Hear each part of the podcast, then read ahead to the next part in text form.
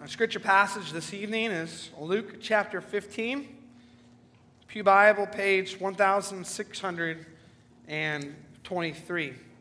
one thousand six hundred twenty-three.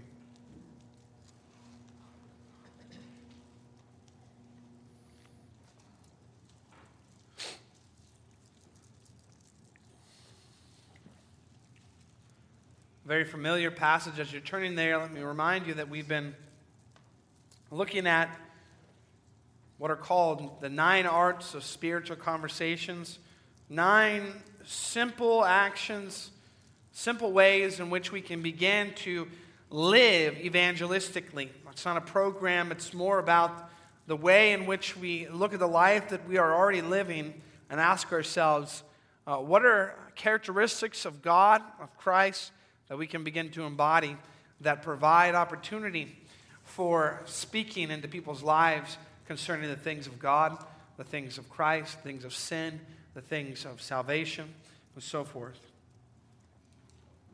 Read with me Luke chapter fifteen. Hear now the reading of God's holy word. Now the tax collectors and sinners were all gathering around to hear him. That's Christ. But the Pharisees and the teachers of the law muttered, "This man welcomes sinners and eats with them." Then Jesus told them this parable. Suppose one of you has a hundred sheep and loses one of them. Does he not leave the ninety-nine in the open country and go after the lost sheep until he finds it? And when he finds it, he joyfully puts it on his shoulders and goes home. Then he calls his friends and neighbors together and says, "Rejoice with me, I have found my lost sheep." I tell you that in the same way there will be more rejoicing in heaven over one sinner who repents than over ninety-nine righteous persons who do not need to repent. Or suppose a woman has ten silver coins and loses one. Does she not light a lamp, sweep the house, and search carefully until she finds it? And when she finds it, she calls her friends and neighbors together and says, "Rejoice with me, I have found my lost coin." In the same way, I tell you, there is rejoicing in the presence of the angels of God over one sinner who repents. Jesus continued, "There was a man who had two sons. The younger one said to his father, 'Father, give me my share of the estate.' So he divided his property between them. Not long after that, the younger son got together all he had, set off for a distant country, and there squandered his wealth in wild living. After he had spent everything, there was a severe famine in that whole country, and he began to be in need. So he went and hired himself out to a citizen of that country, who sent him to his fields to feed pigs. He longed to fill his stomach with the pods that the pigs were eating, but no one gave him anything. When he came to his senses, he said, 'How many of my father's hired men have food to spare, and here I am starving to death? I will set out and go back to my father and say to him, "Father, I have sinned against heaven and against you. I am no longer worthy to be called your son. Make me like one of your hired men."' So he got up and went to his father. But while he was still a long way off, his father saw him and was filled with compassion for him. He ran to his son, threw his arms around him, and kissed him. The son said to him, 'Father, I have sinned against heaven and against you. I am no longer worthy to be called your son.' But the father said to his servants, 'Quick, bring the best robe and put it on him. Put a ring on his finger and sandals on his feet. Bring the fattened calf and kill it. Let's have a feast and celebrate. For this son of, a, uh, son of mine was dead and is alive again. He was lost and is found.' So they began to celebrate. Meanwhile, the older son was in the field. When he came near the house, he heard music and dancing. So he called one of the servants and asked him what was going on. 'Your brother has come,' he replied, 'and your father has killed the fattened calf because he has him back safe and sound.' The older brother became angry and refused to go in. So his father went out and pleaded with him. But he answered his father, 'Look, all these years I've been slaving for you and never disobeyed your orders. Yet you never gave me even a young goat so I can celebrate with my friends. But when this son of yours, who has squandered your property with prostitutes, comes home, you kill a fattened calf for him.' 'My son,' the father said, 'you are always with me, and everything I have is yours. But we had to celebrate and be glad, because this brother of yours was dead and is alive again. He was lost and is found.'" As far as the reading of God's holy word, may he bless it to the hands, hearts, and minds of his people. Maybe some of you get the uh, Ligonier publication and call, uh, entitled Table Talk, Table Talk magazine. It's a publication of Ligonier that's designed for conversations around the table concerning the short articles and lessons that are in it. But maybe some of you don't know where that name, Table Talk, comes from. Well, the famed father of the Reformation, Martin Luther, considered hospitality to be of central importance to the growth and health of the body of Christ and its members. He and his wife, Kathy, were legendary for their open-door hospitality. For the great house was always full to the brim, cites Luther historians Preserved Smith, P H D, and Herbert Percival Gallinger. Many of the conversations held in his home and around his table were recorded in Luther's work, Table Talk. On that volume, the Christian Classics Ethereal Library notes, in fifteen seventeen, Martin Luther's ninety-five Theses sparked the Protestant Reformation by challenging the practices of the Roman Catholic Church and the authority of the Pope. Many of Luther's books were ordered to be burned as a result of Luther's dissent. Despite this fact, a copy of Martin Luther's Table Talk, then entitled Divine Discourses, was found preserved under the foundations of a German citizen's home in sixteen twenty-six. Table Talk contains a series of informal conversations Luther shared with his students and colleagues in his home. The topics of these conversations range from religious doctrine and history to instructions regarding government, church, and the academic university. Apparently, they weren't told that the two things you aren't supposed to talk about, religion and politics, because that's what they talked about. In his book, The Hospitality Commands, Alexander Strong concludes of Luther's hospitable efforts these words, Martin Luther proved that the table is a splendid pulpit from which to teach God's truths and disciple God's people. If you want new Christians to grow, open your home and share your love and knowledge with them. Your home is the best tool you have to enhance loving Christian community. Your local church can become a friendlier, more loving community if you and others you know consistently open your homes to one another.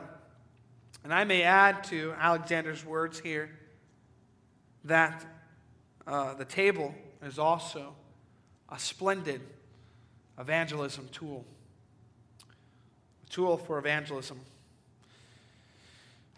We've talked so far about noticing others, praying for them, listening to them, investing your time and getting to understand them and know them, asking uh, important questions that help us to begin to grow in our relationship with them.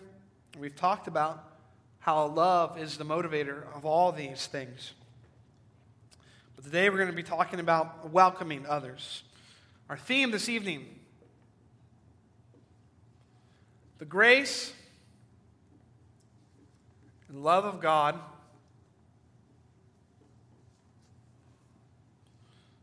in Christ leads us to welcome others.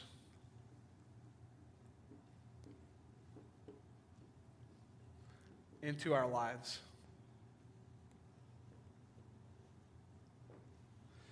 The grace and love of God in Christ leads us to welcome others into our lives.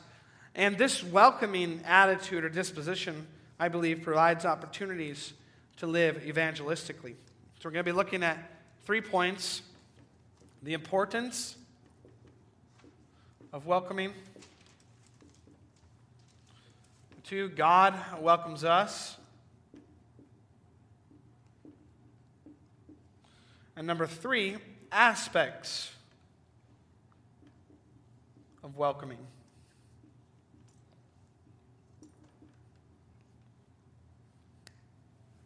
So it's it's kind of like this. Uh, I'm going to try to convince you that uh, welcoming is an essential part of the Christian life. I'm going to show you the theological foundation for that, and then I'm going to give you some pointers or some uh, application points that might help us begin to practice the art of welcoming. So let's look at point number one, the importance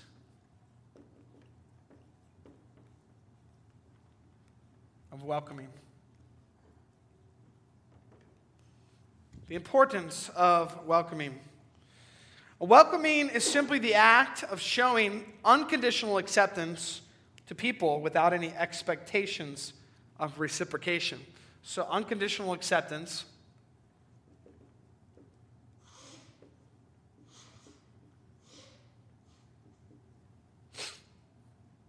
without any expectation of reciprocation. Uh, that is to say, if you welcome somebody over to your house for dinner, but you say, okay, now it's your turn, that's not really welcoming. That's more like a favor.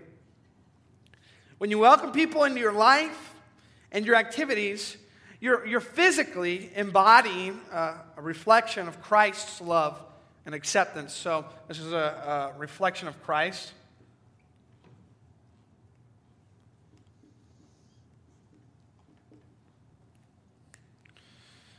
It's being salt. It's being light in the world. In fact, this is uh, a large reason why it went from twelve disciples in the early church to uh, the uh, biggest religion in the Roman Empire. It was largely because of Christian hospitality, welcoming and loving others. Uh, and this is attractive to others. This is appealing, I should say.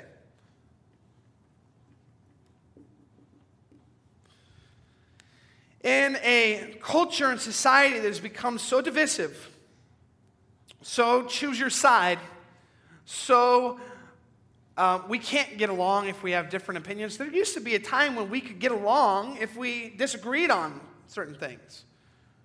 It's like that doesn't work anymore. If you don't stand with me, you're against me. But this is attractive to others. When people experience the warmth of our welcome, they're drawn to it as they would be to a light in the darkness or a fire on a chilly night. Rosaria Butterfield is an author who's began, begun to discuss the importance of Christian hospitality in our day and age. Uh, I brought this book up here. I'm doing a plug for Judith back there. This is uh, from the library. You can check this out if you want. It's Rosaria Butterfield's latest book. It's called The Gospel Comes with a House Key: Practicing Radically Ordinary Hospitality in Our Post-Christian World. Uh, I believe she's someone who's personally experienced that radically ordinary hospitality. She was um, a lesbian, a feminist, who came to faith in Christ largely because of the welcome that she received by a pastor and his wife in her city of Syracuse. And uh, she said something funny. She said, he invited me over and he did the two things that Christians are never supposed to do. He didn't share the gospel with me and he didn't invite me to church. And she said, but that was important because it showed me that I was not a project. I was a person. It showed me that he was willing to invest time in our relationship and getting to know me more personally. She's a convert to Christianity out of the L G B T Q community, something that she is particularly uh, uh, good at is showing how in very many ways the L G B T community is better at expressing what community should look like than the Christians are. She said there was real community in that sinful lifestyle, a place where someone's house was always open to others who may be uh, suffering. Uh, she believes that hospitality, though, is the front line of evangelism. The front line of evangelism in our post-Christian society. Why did she say that?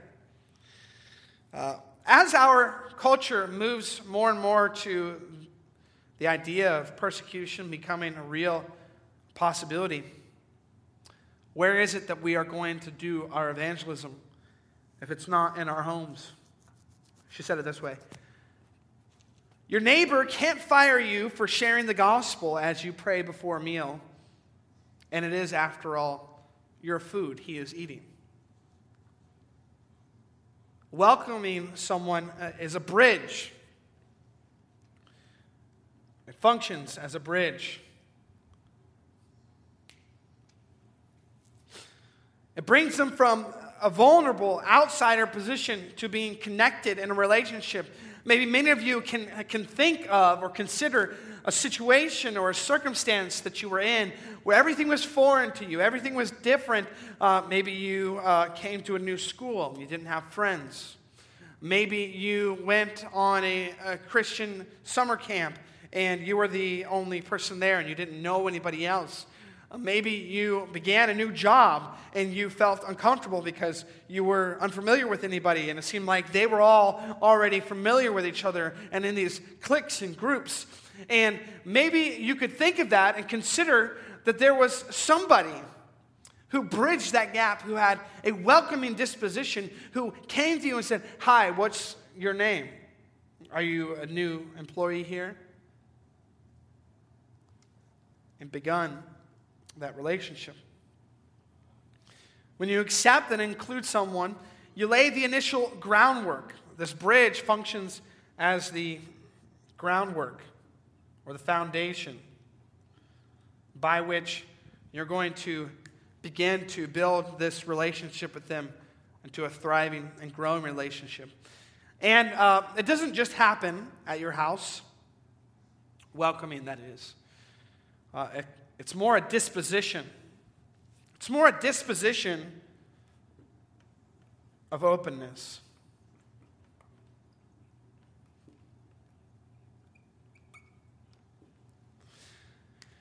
You've probably experienced this too. There are certain people that have an openness, a welcoming element to them. They're, they're They're enjoyable to be around. You never feel like you're, you're a nuisance or a bother to them. They're always willing to spend the time to hear you out, and to spend time with you, and to let you into their lives. Let's look at how God welcomes us. Two. What's the theological foundation for this? Well, this welcoming attitude that we're called to reflect is a part of being made in the image of God. And if it's part of being made in the image of God, it's because God himself is uh, expressing this. It finds its basis in the character and the nature of God.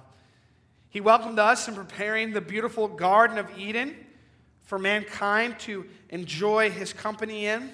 So this is a part of God's nature, this welcoming aspect.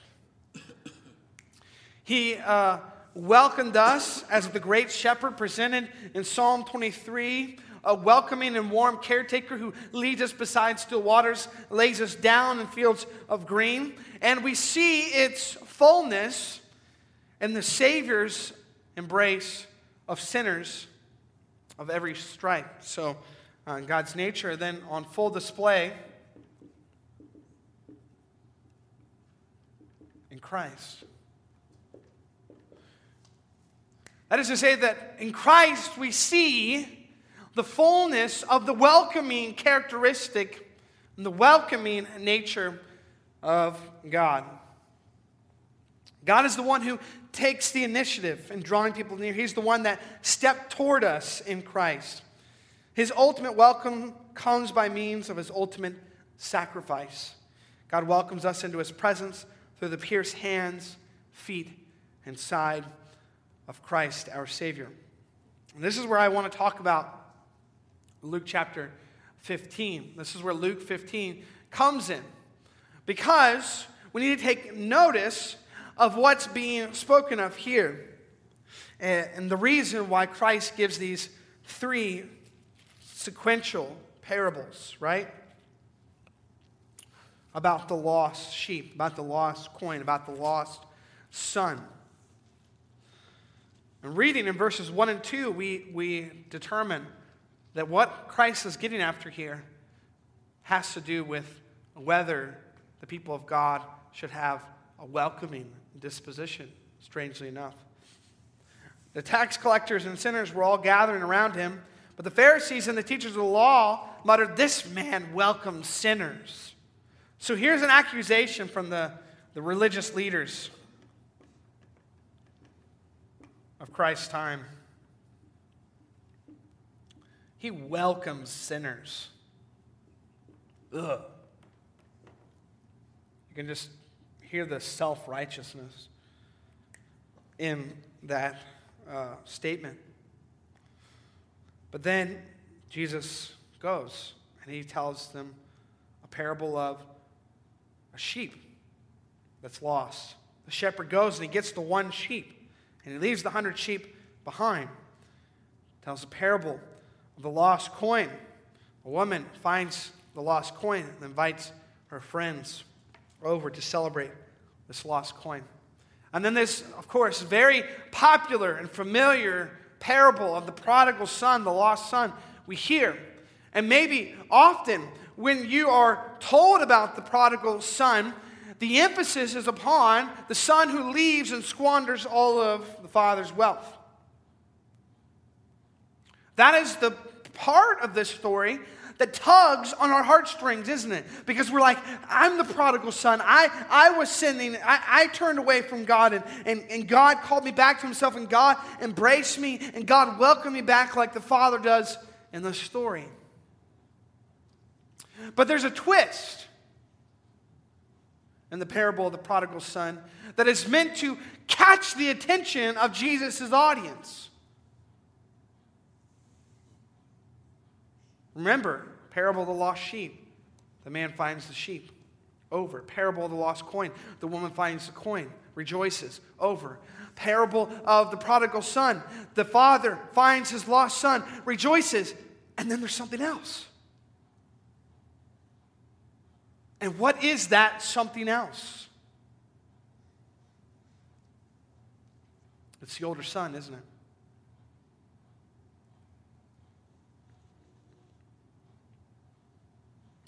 Meanwhile, the older son was in the field. When he came near the house, he heard music and dancing. He called one of the servants and asked him, "What was going on?" "Your brother has come," he replied, "and your father has killed the fattened calf because he has him back safe and sound." The older brother became angry and refused to go in, so his father went out and pleaded with him. But he answered his father, "Look, all these years I've been slaving for you and never disobeyed your orders, yet you never gave me even a young goat so I could celebrate with my friends. But when this son of yours, who has squandered your property with prostitutes, comes home, you kill the fattened calf for him."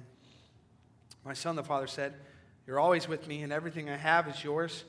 But we had to celebrate and be glad because this brother of yours was dead and is alive again. He's lost and is found."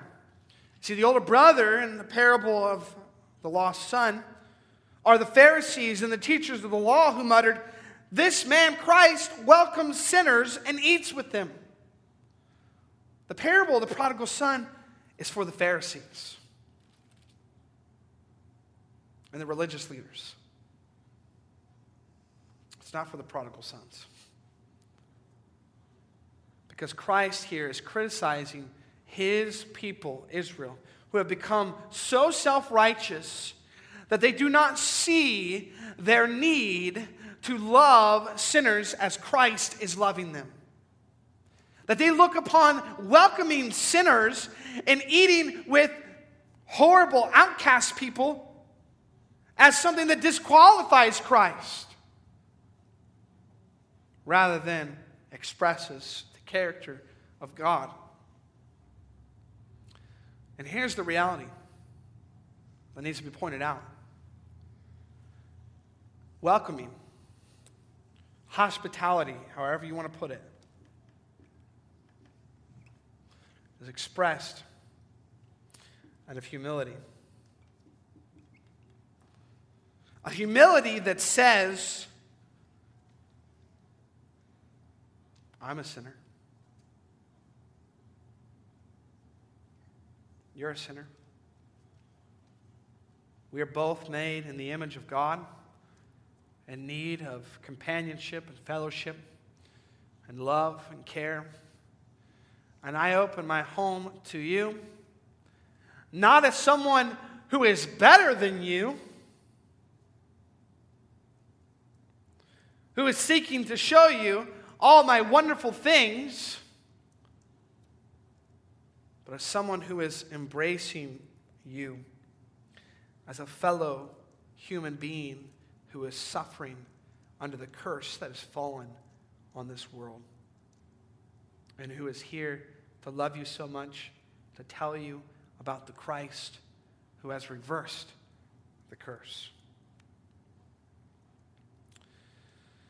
Welcoming means we can't be like the older brother. We must be like Christ, who came to seek and save the lost, who came for the sick, who came for sinners like you and me. When we're willing to welcome, we reflect the Father's unconditional acceptance. We reflect His embrace of us despite our unworthiness. We understand that we're supposed to be welcoming, but many of us struggle. What does that look like? We don't know how to be welcoming. We don't know what to do. Uh, for some of us, this comes naturally. It, it fits very neatly with our personality. Uh, but for others, most of us, I would say, it's something that requires practice and intentionality. Uh, practicing and being intentional about being welcoming is going to require some work. How can we become those welcoming people who provide the kind of full embrace that we all desire when we are in new situations? And this leads to the three simple aspects of welcoming that can help us focus on growing in this area. This is our final point. And um, hopefully this will help us begin to see ways that we can uh, live this out, maybe in very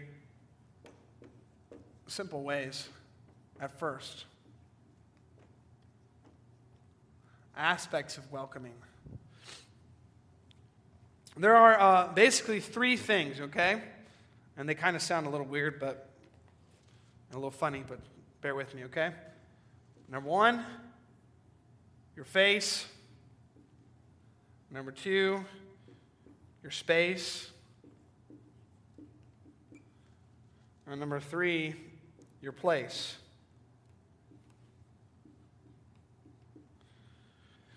Your face, your space, and your place. So this is pretty simple. Your face. Welcoming starts with uh, your facial expressions. Do you know those people that uh, if uh, they're just resting, then they look like they're the angriest person in the world? Now, you probably can't help that. You know, you're just your resting facial expression just looks like you're so, you know, downtrodden and, and bitter. Um, but what we can do is begin to have an attitude and disposition of a welcoming spirit that re- is reflected in our faces. So a smile, a, a warm look directly in people's eyes, eye contact, warm eye contact. This, uh, this opens yourself up to providing opportunities for people to come into your life. Uh, I mean, this is pretty simple. This is pretty basic. I don't know if uh, any of you go to uh, Jewel Osco or go shopping or anything like that. Um, but oh, excuse me, I'm about to sneeze. Whew.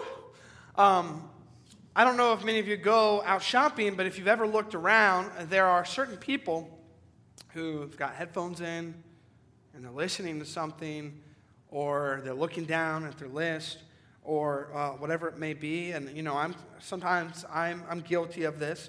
But what they're putting off, what they're communicating is, I don't want to talk to anyone. I am here to get groceries and leave, so do not try to interact with me. Right? Well, what I'm saying is, maybe as a first simple step into being welcoming, try not doing that. And begin to, with your face, reflect in your facial expressions a warm and a welcoming attitude. We'll see where that takes you, okay? Uh, so then your space. This is uh, your non-physical environment.